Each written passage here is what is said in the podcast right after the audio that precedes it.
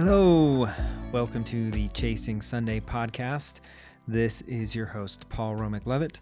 I'm stepping in for a couple episodes for Brian Davis uh, because here at Torn Curtain Arts, the company that produces Chasing Sunday, uh, we've been pretty busy. So we've got a lot that that we do. Uh, we help a lot of small churches um, with worship leading and coaching and creative consulting. And then we do this podcast where we get to talk to creatives and cre- creative leaders and artists, um, just like Loren Richmond Jr., who is on the show today. Now, Loren's a little bit of a different kind of guest for us because Loren's not a worship leader.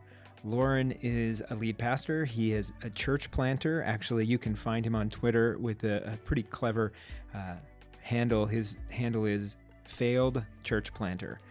Um, and I find that really refreshing because I think he acknowledges just how much failure is involved in the job of church planting and kind of in ministry in general. Um, and you'll be able to hear Loren's story a little bit more later. Um, Loren has uh, a special relationship with Torn Curtain. He's part of our board of directors, um, and he also hosts one of the shows that we produce, which is called Future Christian. And if you haven't heard Future Christian, I highly recommend it. Loren gets to speak with a lot of fantastic authors and thinkers. Uh, he's had uh, Brian McLaren, Paula Stone Williams, uh, Deborah, uh, I'm sorry, um, Diana Butler Bass was a fantastic episode.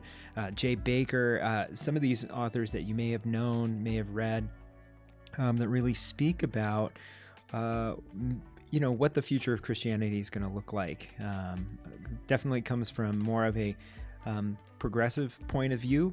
Um, so if that's your, um, what do they call it? Bag bag of rice, your your your cup of tea. I couldn't think of my metaphors. Actually, this conversation that we recorded was also used on the Future Christian uh, podcast. So that's why you might hear me referencing um, his own podcast. Uh, we did this thing where I came on and interviewed him on his own podcast. So uh, that's what we're referring to here in this episode. And um, I hope you enjoy it. I think it's a fantastic conversation. Um, we, we hit on some topics that aren't often covered when we're talking about ministry and some of the expectations we have on senior leaders and, um, and ministry as a whole. So enjoy it.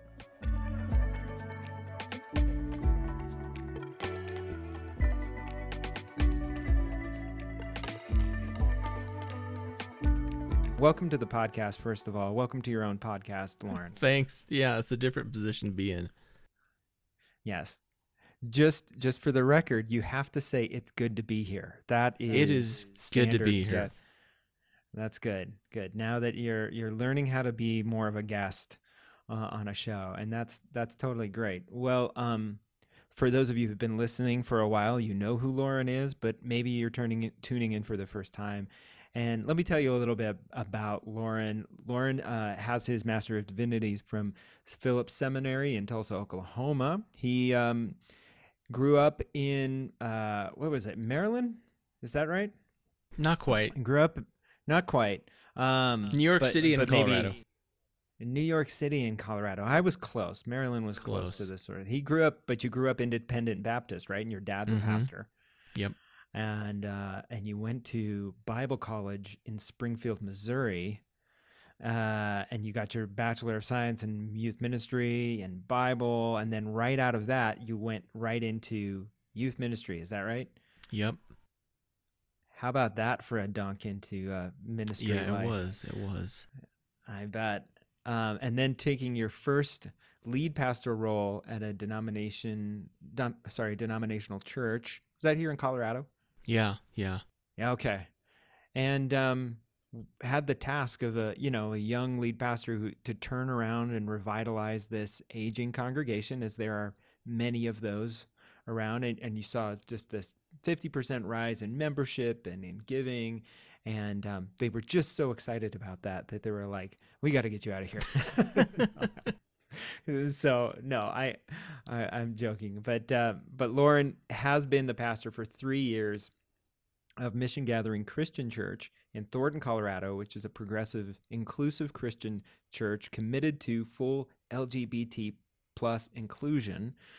And uh, we'll we'll be talking a little bit more about that um, that journey and, and and Loren being a pastor of that church. Um, but he's also studying to get his um, uh, master's in business administration at Hope International University. He is just like nonstop. He doesn't know when to quit, uh, he, but he's going into uh, having an emphasis in nonprofit management, and he's also the the the host and producer of the Future Christian podcast, in which he gets to talk to pastors, authors, and other faith leaders about their advice and their practical wisdom um, as the church is walking boldly into the future. I mean, he's had some pretty great guests. I'll just say my favorites. Some of my favorites are Jay Bakker and Brian McLaren. Just recently was really great. Um, but uh, if you go all the way back and listen to season one, uh, Diana Butler Bass, her her conversation was really great. And then I loved conversations with Chuck DeGroat. Thomas J. Oord was just blowing my mind. It was really some had some fantastic guests. Um, so welcome, Loren. Is there anything I have missed in that um, setup? I know you're married, you have two young children. Maybe you can fill us in on a little bit of the rest of your story. Well, the, the the funnest and simplest way I like to say it is I'm a white suburban dad. Like I'm as white as suburban dad as you can get, almost. Like I'm not currently wearing cargo shorts, uh, but I was wearing them last night, and uh, you know that's that's the that's the epitome I think of white suburban dadness. That's the uniform. If you move into a house, uh-huh. you know, in suburban Colorado, and there isn't a pair of cargo shorts ready for you, right, your standard issue, then talk to your realtor because that needs to happen. so, uh, well, that's great. Um, well, Loren, tell me a little bit about your spiritual upbringing. What did it mean to you to be a Christian in in the past, sort of as you were growing up? Wow, this is this is bringing back some memories. So, my dad was a was a pastor in New York City, and um, in Flushing, Queens, I think it was. That's where at least where I lived, and he was a pastor of a church there in Queens area. And we lived in a church parsonage, and you know, my whole life was church. And when I was five years old, I remember I remember having a conversation with my dad about getting saved and for whatever reason, I remember one week he was asking me like, "Hey, Loren, why don't you come forward and in church to get saved?" Because that was that was part of the culture back then. And I just have this memory of one day walking in my dad's office and like, "Hey, Dad, I want to get saved today." And you know, I was I was five years old, and that's that's what you did. Um, I remember getting baptized, um, and then you know from there it was kind of all church all the time. And and when I was in high school uh, church was a big part. And I I sensed like a, a quote unquote call to ministry. And a big part of my formation as just a person was about when I was eight or nine for to be honest reasons I still don't understand to this day uh, as I said, we were living in the church parsonage, and, and my dad's church was struggling financially, and we ended up merging with another church.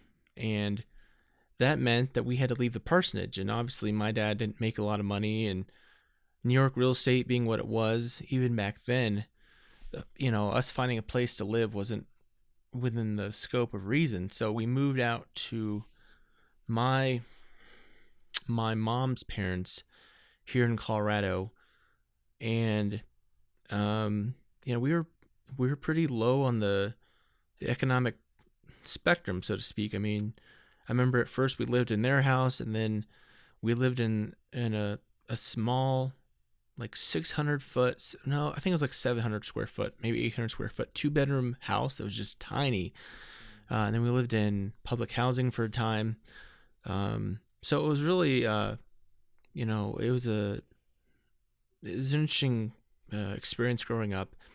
Uh, but my dad went to a Bible college, and I I followed kind of his lead in some ways and went to Bible college straight out of high school and was really committed to to go into the into the ministry, so to speak. And I pursued, like Paul, you said, a, a degree in youth ministry and Bible because that's what I wanted to do was to minister to youth. And I I got a job straight out of high, straight out of college, working as a as a youth director at a church. And I remember, you know, it was like it's like any first time ministry job where there's a lot of a lot of learnings and growth and stumbling and and you know getting your feelings hurt that you realize come to realize later just part of the job and part of ministry um but i remember like 13 months in the pastor came to me and and you know the church was poorly managed to be honest it was just like many churches poorly managed and i remember they came to me and said like the pastor came to me and said hey loren what would you think if uh um you know we need to cut your salary by two-thirds and i was obviously a bit taken aback by that and I like that. I like that it's posed as a question. What do you, What do you think? What do you think if we cut your salary in two thirds? yeah so i was you know i was obviously being young in ministry and you know having come out of the quote unquote honeymoon period of ministry so to speak i just i just took that as like i guess it's time to leave you know in hindsight probably would have been better to me just say that's that's bullshit and let's figure something else out. Um but we left i was married Korea and i were married um got married really young and moved back to colorado and then months later moved back to springfield missouri so she could finish her degree. And in that process i kind of kind of i entered state school to do a to try try to do a religious studies uh, graduate degree.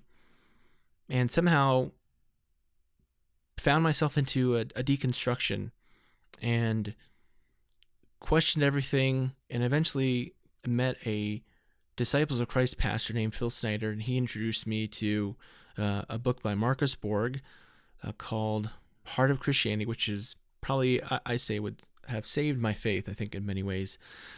And eventually led me i, I realized like hey graduate school is not for me but i still want to pursue this so eventually found my way to seminary and to eventually to uh, ordained ministry which has been you know as any as any pastor will say full of blessings and cursings i guess we might say Yeah, yeah, yeah. That's great. I mean, you, you've you've articulated so uh, a kind of path that at least I can relate to a lot because that was my first uh, job out of out of college. I went to college for worship ministry, and but I ended up getting a job in in youth ministry in the first. Uh, in the my, my my first position in a full time role in a church, and that was just it seems like the right atmosphere to have some sort of deconstruction because it's eventually like inevitable in in youth ministry i suppose because um just because of how so many churches are structured for that youth person to be so transitional. Yeah yeah. And just kind of turned out and all that kind of stuff. How would you say your christianity you know what's the contrast between then and now what what's the real how do you know you're you're you're different in terms of your christianity now the shortest answer I can give is like where 20 years ago I was all about knowing all the answers. Now I just I don't I don't say I don't care, but it's not important to me. Um like I'm less concerned like you ask me today how I feel about a theological doctrine, I might answer one way. If you answer ask me tomorrow, I might answer completely different. And it's not that I don't think those are important or that they have impact. It's just that I don't think that's what really matters. Yeah, yeah. Isn't that interesting? It's like the last time I, uh, somebody had asked me about whether I believed in a literal interpretation of Genesis or not, Mm-hmm. or what what if if science and and Christianity can uh, can coexist, and that those sort of questions now just make me so exhausted because I feel like I have to Yeah. go back in time to figure out like okay how do I have this conversation that the premise the very premise of the conversation is something I just I don't give any time to don't Yeah. want to have have anything Yeah. to do with um yeah So, but you've continued to have, uh, in the midst of these decon- the deconstruction, the reconstruction, the ongoing ministry work, are there any um, practices, spiritual practices that you've discovered that have been really life giving to you? I mean, I think, I think it was for a long time running. Um, I've had a back injury that I haven't been able to do that, and so I've gotten into bike riding a lot. Um, I'd also say I'd also say um, journaling. I'm I'm nearing the end of a journal that I started almost 15 years ago. Um, so it's not a, it's not an everyday occurrence. It's you know once or twice a week. Um, and then I, I'm not very good at it, but I I'm trying to incorporate prayer regularly. Sounds terrible. Yeah. I no, no, I I'm the first person who is just kind of like I'm terrible at prayer. But I feel like I I want to get better at prayer. And I it seems like a a strange that would have been a really strange thing for me to say when I was a younger Christian. Yeah. Because I have thought, oh, prayer is the easiest thing in the world. Mhm. What is it? It's just talking to God. It's just like you just, and then as I matured, as I, got, I think I matured and got better, I realized actually prayer is really difficult because it's more than just talking, right? Yeah. It's actually prayer is pr- primarily listening. And I had experiences with people taking me on contemplative retreats and showing me some sort of contemplative practices where I realized, oh my gosh, how difficult it is because I have to be faced with silence. I have to be faced with myself, with my, the chatter of my ego in prayer.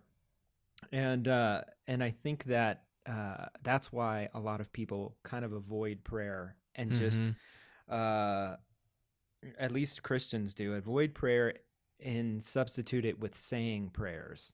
You know, Mm. I could just say a prayer here in Yeah. a small group or say a prayer at church or whatever. And so, yeah, yeah. And that's the thing about the, the, the uh, spiritual practices that I think what's interesting about the ones that you mentioned is they all kind of create, they, they require some level of focus and it, a little suffering. You know, they're hard. Mm. Biking, not always easy, right? Yeah. Biking is hard because you got hills, Yeah. Yesterday, trust me, I was I was sweating pretty good. Right. Yeah, because I mean, it's the same. Like running is part of my spiritual practice, yeah. and I've never gotten to a place where it's like every morning I go, "Oh, I can't wait to go running." You know, no, it's still kind of difficult, um, and that I think makes it an effective spiritual practice. Um, well, cool. Um, okay, so Loren, one of the things we're gonna just do is we're gonna I'm gonna ask you some of these questions that are related to kind of the season that you're in right now Mm-hmm. because you're actually experiencing something that uh, at least from the research that i've seen from gallup and from placement industries like slingshot and stuff would say about 30 to 40 million people um, who tend to be like um, white educated usually male um, are going through this season that in their deconstruction where their their faith has just sort of gotten to this place where they kind of lose church into some degree Mm-hmm. and both professionally a lot of them professionally and they're they're they're sort of out they're sort of um and and I wanted to ask you if that if that's something you would like to talk about um during this time Sure. Sure. yeah tell me what's tell me what's what's the current um landscape of your life right now Well, the current thing that I'm most recently working through, I guess, is um, I think you talked about it in the introduction, um, but the church that I started a little over three years ago, Mission Gathering Christian Church in Thornton, uh, it's coming to a close. And, you know, like like any new church, nothing's guaranteed in life yet. I can't imagine anyone who starts a ministry like this. While we probably all know that the odds are stocked stocked against us, stacked against us, it's certainly not. It's not what you want. It's not what you worked hard for, and I think I think that's it's it's hit me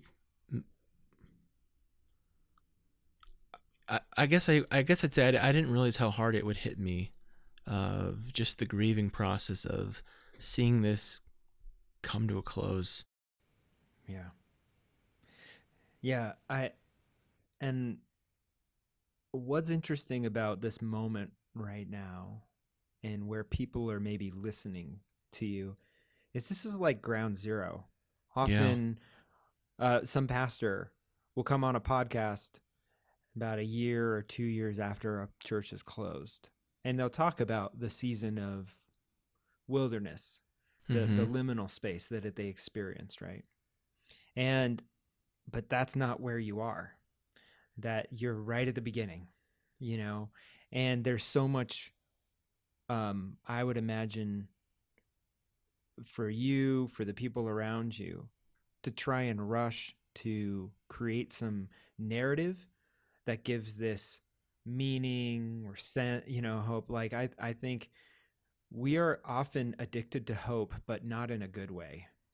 yeah. Um, you know, we're we're addicted to hope in the ways in which it, we can cl- we can cover over some of the pain, some of the grieving, in order to just not feel uncomfortable, and go like, yeah, this really sucks, and this is not this was not by design. This is not a good thing. Like this is this is a bad thing. Mm-hmm. you know, and it's okay to say that and, and sort of stay in that. Um, what uh, what have you been noticing about yourself right now in in the season? Because and maybe and even kind of let us know where you are in sort of the timeline of events.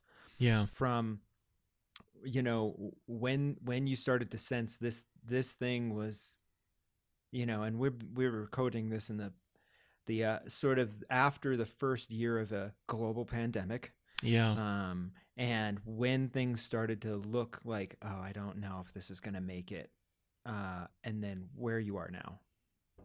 I mean, I think by some stretch, like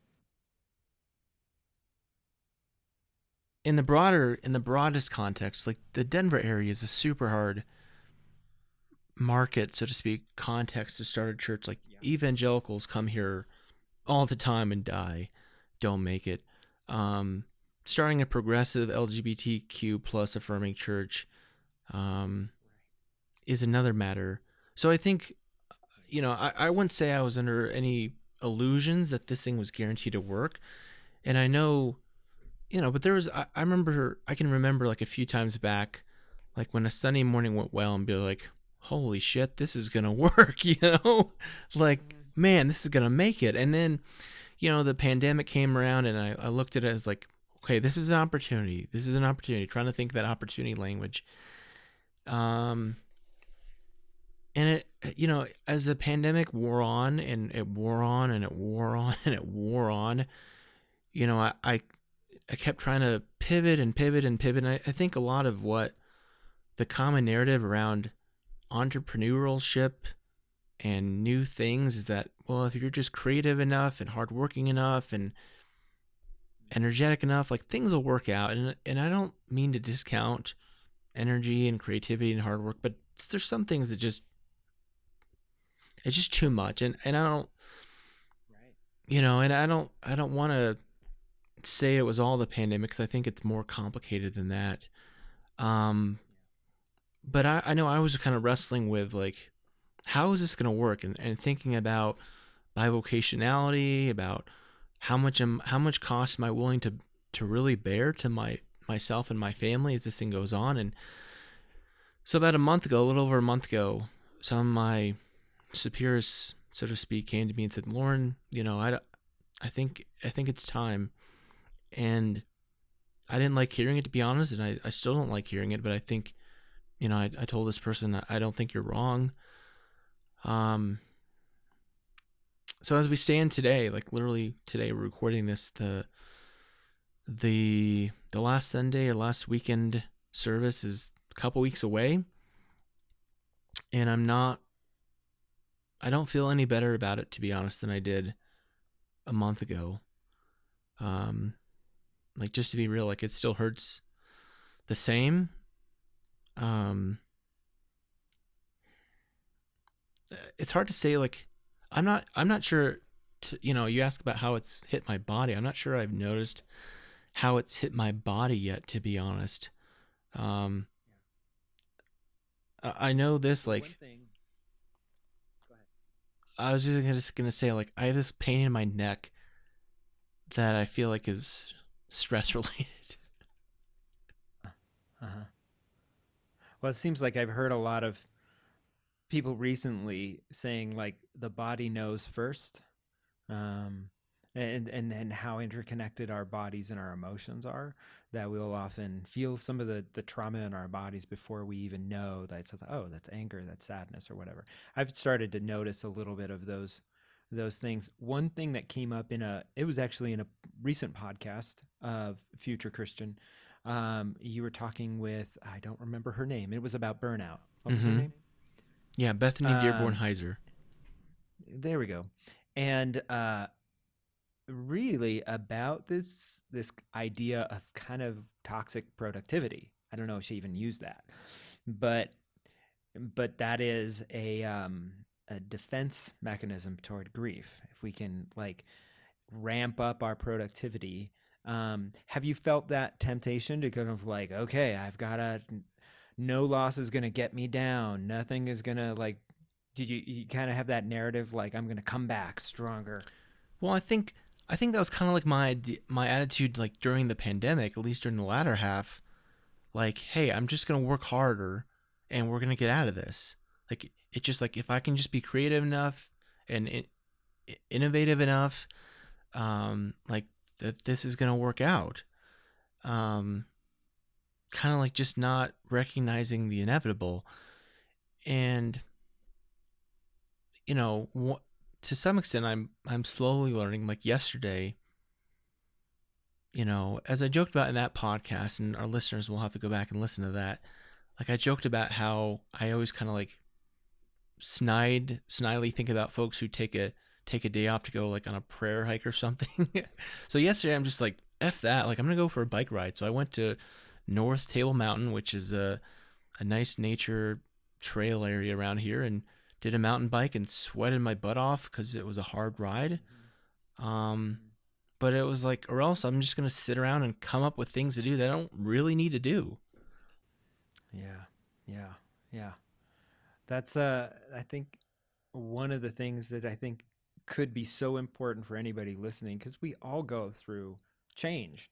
And change is you know, depending it's kind of on a spectrum. It could be very dramatic, very and and I would say on the scale of uh stress, losing jobs, um and and especially something like starting a church that you've been solely responsible for and seeing that end is is huge. It's a trauma.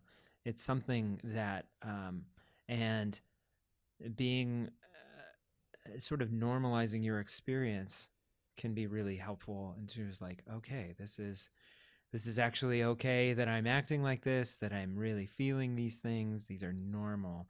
When um, we just try in our, our society we just kind of like nope it's any sort of weakness is just got to get pushed down or, or, or set aside because um, it's it's it doesn't belong and you were going to say something about that sorry I was, Well, I was just gonna say like that's one thing that I have been trying to be really intentional about is just honoring my grief.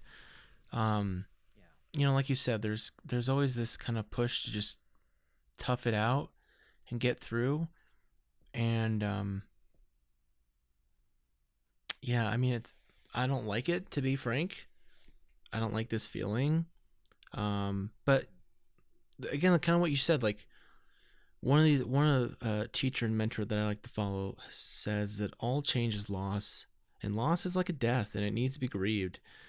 And by just rushing through and pushing through and not honoring those feelings, we're doing ourselves a disservice. Yeah, yeah and the and the things and the people that we love a disservice Yeah.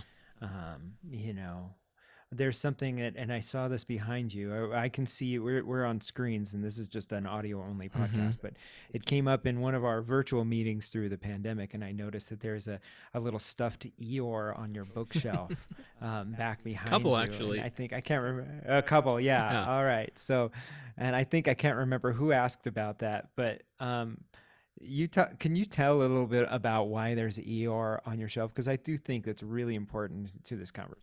Yeah, this is a fun story actually because when I was in Bible college, there was this guy who's kind of just a douche. Uh, to be honest, he's this big guy. He has a big, huge, like six foot four, probably 250, 300 pounds.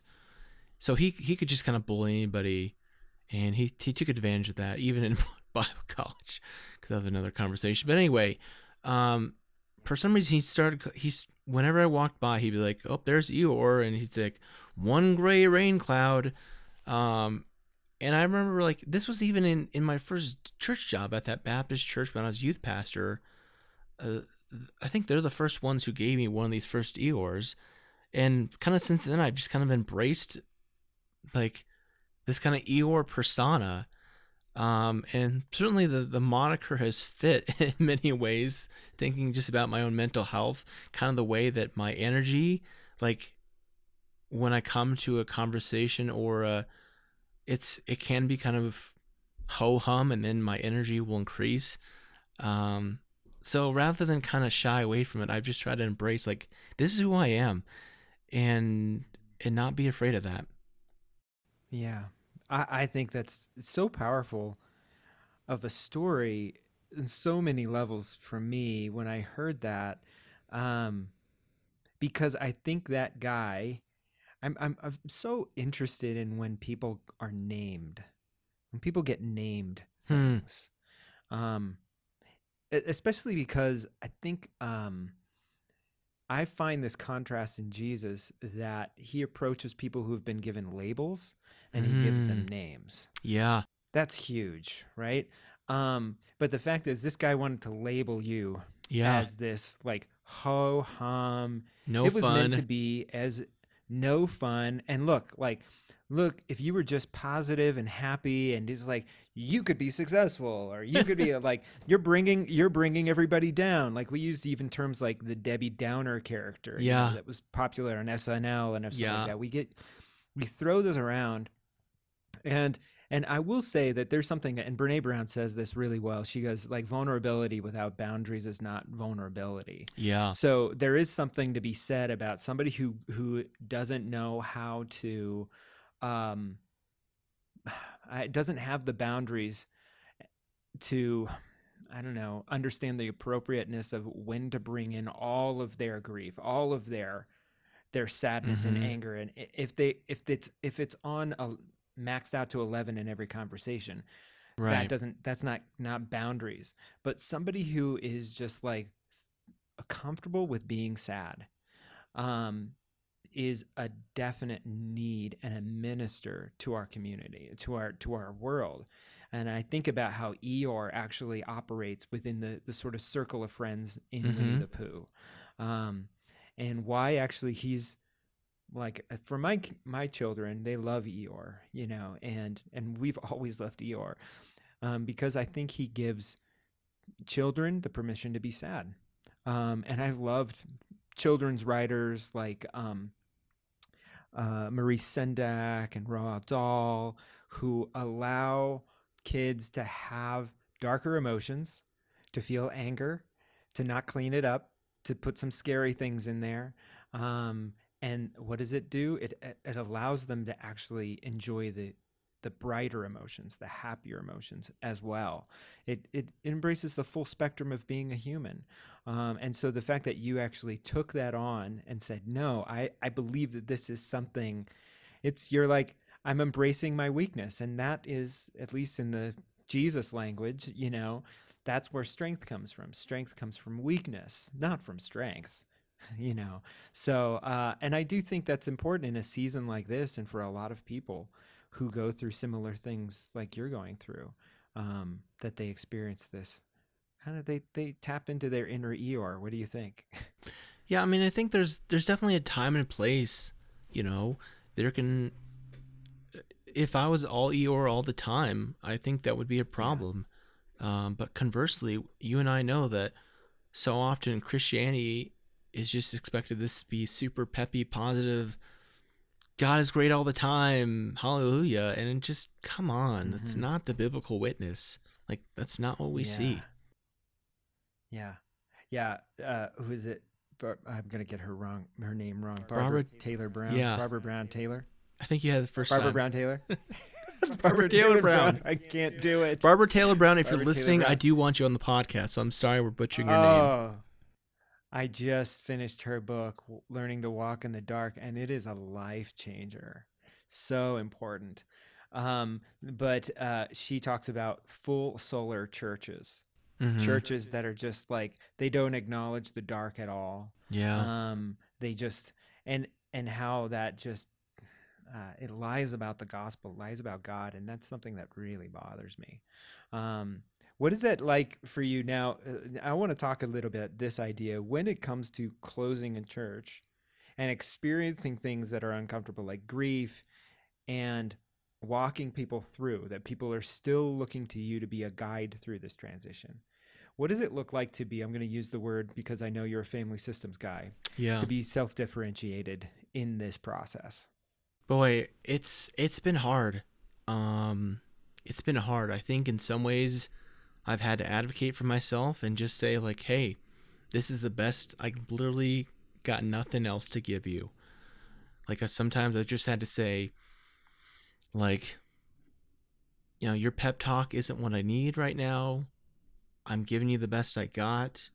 Um there's been times I've tried to advocate for my congregation in ways that's blown up in my face and that's been hard. Um, I, yeah, I don't, I, I, I don't think, to use your word, the word, you know, being self-differentiated. Um, it's not easy for sure. It's not easy. Um, but I'd like to think anyway that it's the best, healthiest approach. Um, especially it's gonna honor me. right right i can see a couple of spots you know actually watching actually the whole life of the of mission gathering really. Yeah. um, from the first Sunday until the last. Um, a couple of places where you made some hard decisions that in the moment um, would have pleased somebody, would have pleased powerful people, um, and but would have been maybe off the mission.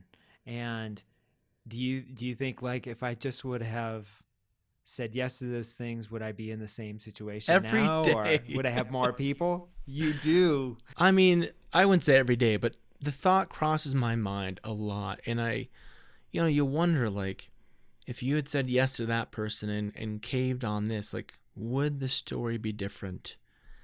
And I think what I have to go back to, and, and folks might disagree with me on this, and that's fine. Speaking of being self differentiate, I guess.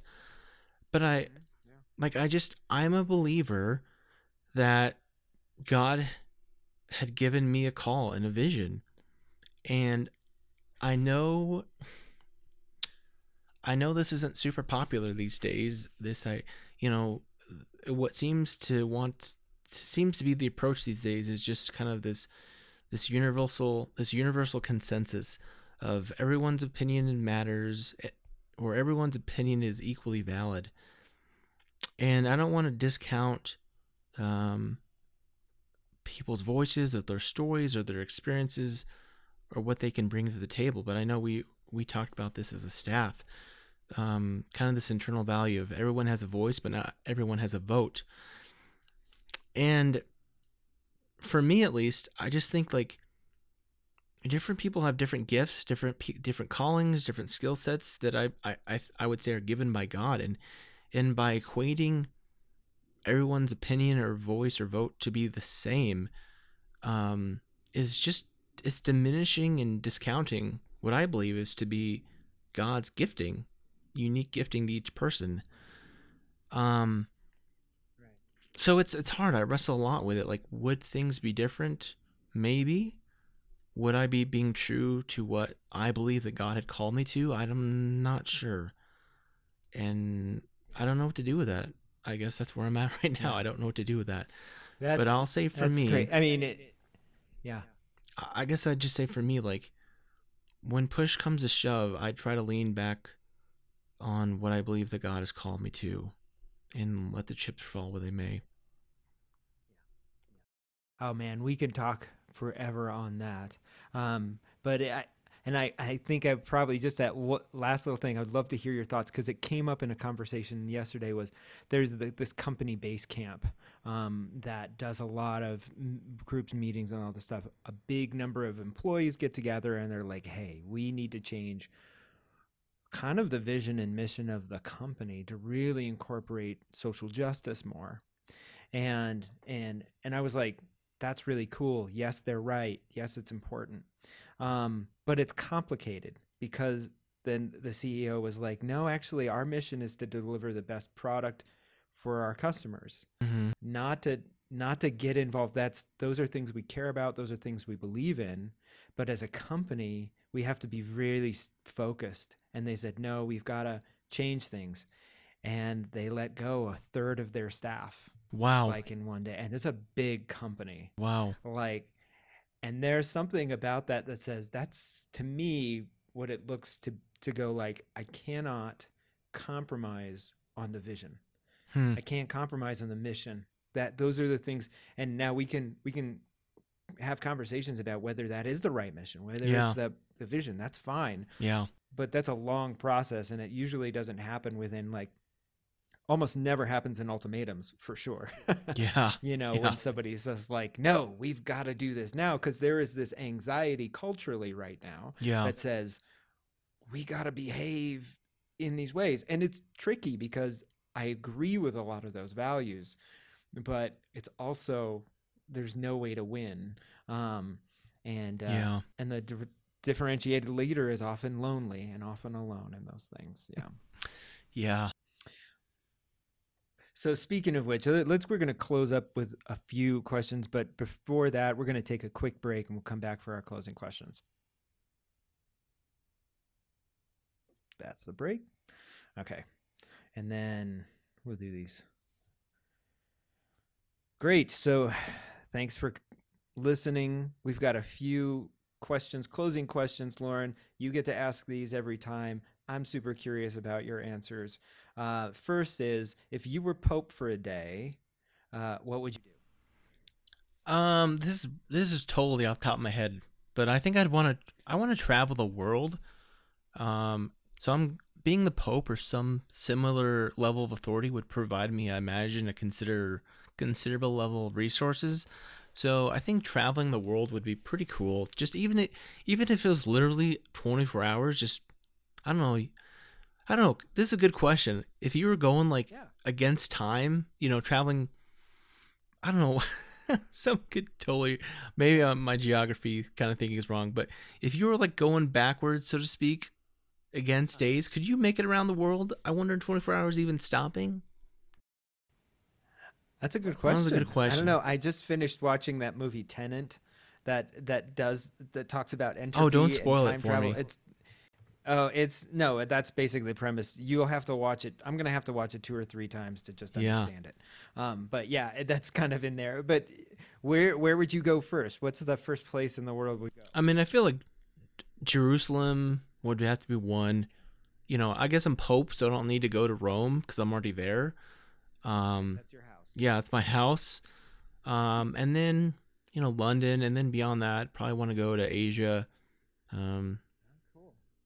I feel like I need to stop off in Antarctica because you know not a lot You're of people Pope. get to Antarctica. You got to go to the coldest place. Right. Let's know. Right. When was the last time the Pope went to Antarctica? Right. I'll tell you what. Yeah, Seriously. I mean, I believe that Um, God is redeeming the entire world through Jesus. That's right. So Let's get some St. Francis up in here. Yeah. Come on now.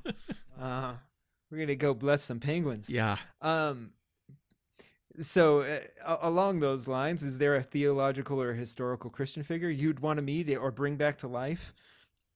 I mean, I think the one that comes to mind is kind of I mentioned Marcus Borg. Um, he's deceased now, and I really credit his book for kind of saving my faith. I got to see, I got to see him once at a, an event several years back, but I think he would be one I'd be I'd be interested in talking with just because maybe if it's just kind of like thank you, thank you for doing that. Right, right. That's so great. Um, okay, I, I'd like to ask you these questions about like about our current time and place. What do you think history will remember uh, about the church, about Christianity from this time and season in our life? I think the word you've used is anxiety, and that's what that's what I think. Like we're in just such a time of transition, and there's so much anxiety around what's next, what, how do we behave, how do we act. You know, so much is changing, and there's so much anxiety around that, and so much of our decisions aren't well thought out or principled. They're just kind of anxious reactions. Um, and you know, there's there's certainly a lot more that could be discussed there, but that's something that comes to mind for me. Well, then, if we were to turn that over and and ask about the hopes, like what what is your hope for the future of Christianity in the world? I think for me, you know, and I kind of mentioned this at the top, like I'm less of a person who, you know, 20 years ago I would be all about my list of core doctrines and why I believe, you know, my list of faith. And my phone is ringing right now. I, I think I'd say, like, for me, it's to use the word much orthopraxy is much more important than to me than orthodoxy. And I think following the way of Jesus is something that I'm concerned about more. And I know there's there's a lot there as far as you know who's the historical Jesus and you know what historical traditions do we get that are not really Jesus but are the church and and I th- I think if we're trying that's a good start. Yeah. Yeah, that's beautiful. I think just just that that simplicity and that picture of simplicity is great. Um, well, Loren, you know, I suppose people can find out more about you here. Uh, you know, in this podcast, The Future Christian, uh, you're also going to be on uh, the Chasing Sunday podcast with, uh, well, yours truly, as we're we're talking uh, here. But is there anywhere else that we can uh, find you and people looking to to interact with? Yeah, I mean, I'm online. I just uh, on Twitter last night. Paul's recording this. I just changed my name to Failed Church Planner on Twitter. ah, I love it. We talked about we talked about this offline, doing that. Um, I have a little media podcast production company called Resonate Media Pro. So resonatemediapro.com. And I just say, like, if you're someone, this is my sickness to be honest. I love church. I love church if you're someone who wants to talk about church, if you're passionate about creative, innovative ways to grow and lead church, like I want to talk to you. And I just love talking about this stuff. Uh, I'll, I'll close with a story. Like I went to this retreat once amongst other pastors. And one of the things we had to do for the day was a 24 hour period of silence. And I was so mad. I was so mad. I'm like, this is stupid. I'm amongst young, energetic pastors and leaders, and I have to be quiet for a day. Oh, that's that's fantastic. Well, Loren, it was great talking with you. Thanks for being on your own podcast, for being on the the Chasing Sunday podcast, and uh, I I want to give you a benediction actually as we are as we are leaving. I want to leave with you this benediction, Loren, as you enter this next season. Uh, that you that rest settles into your body and into your mind, and that you experience the full depth of God's grace and love for you, and that in the silence you hear the, the song of who you are. And um, be blessed. Thank you, and thanks for listening. Thanks. Man, there you have it. Loren Richmond Jr. Um, what a fantastic guy. And um, man, brave. Um, I really appreciated um, him being so open and vulnerable to talk about um, kind of the death of his church dream as it kind of was happening. I mean, that's what happens. Like we put it in our heart and soul often into ministry. um, and and often it, it's not going to turn out and and maybe it will never really turn out the way we expect it to turn out that's the thing is nobody ever gets to the um, that state that moment where they go hey this is exactly the way i dreamed it from the beginning no there's always twists and turns there's stops there's flat out deaths and, and rebirths and um, to have somebody come on and kind of share where they are in the middle of a bit of a crisis. Um, I found it very refreshing and encouraging to me to sort of normalize the reality of ministry, which is it doesn't always, it's not always up and to the right. It's not success and growth um, constantly. And um, I also really appreciate what he said about, I, I love that part about Eeyore. Um, I think we also have these ideas about what it takes to be a ministry leader. That you've got to be gregarious, you've got to be extroverted, you've got to be um, entrepreneurial um, in that sort of typical sense. Um, and I do think, I think Loren is a very, he's a good entrepreneur. Um, but he ha- doesn't have that temperament, thank God, of the of the person who's go go go. He's so energetic. He has this this personality that says, no, maybe it's time to kind of slow down wait. Maybe there is some part of this permission to be sad, permission to maybe even um, sit with some of these more uncomfortable um, emotions. And that's okay. That doesn't get in the way of productivity or effectiveness or anything. That um, it actually makes them more meaningful. And that's kind of what Eeyore, I think, really represents and um, so a, a, shout out to all you worship leaders who are who are the Eeyores and and constantly get maybe um, called out or or teased for being a I don't know a downer or something like that. And um, I want you to know that the church, the kingdom needs you. They need your voice. They need your perspective. It doesn't have to be all sunshine all the time. Um, there is room. There is room, and Jesus is in that as well um, inviting us to maybe a deeper, uh, truer identity, um, eh, and maybe in, in, a spiritual spirit of worship that's that's more that has more depth and nuance. So, well, that's all I have to say. Uh, thanks again for listening. Um, tune in again when uh, when we keep posting these.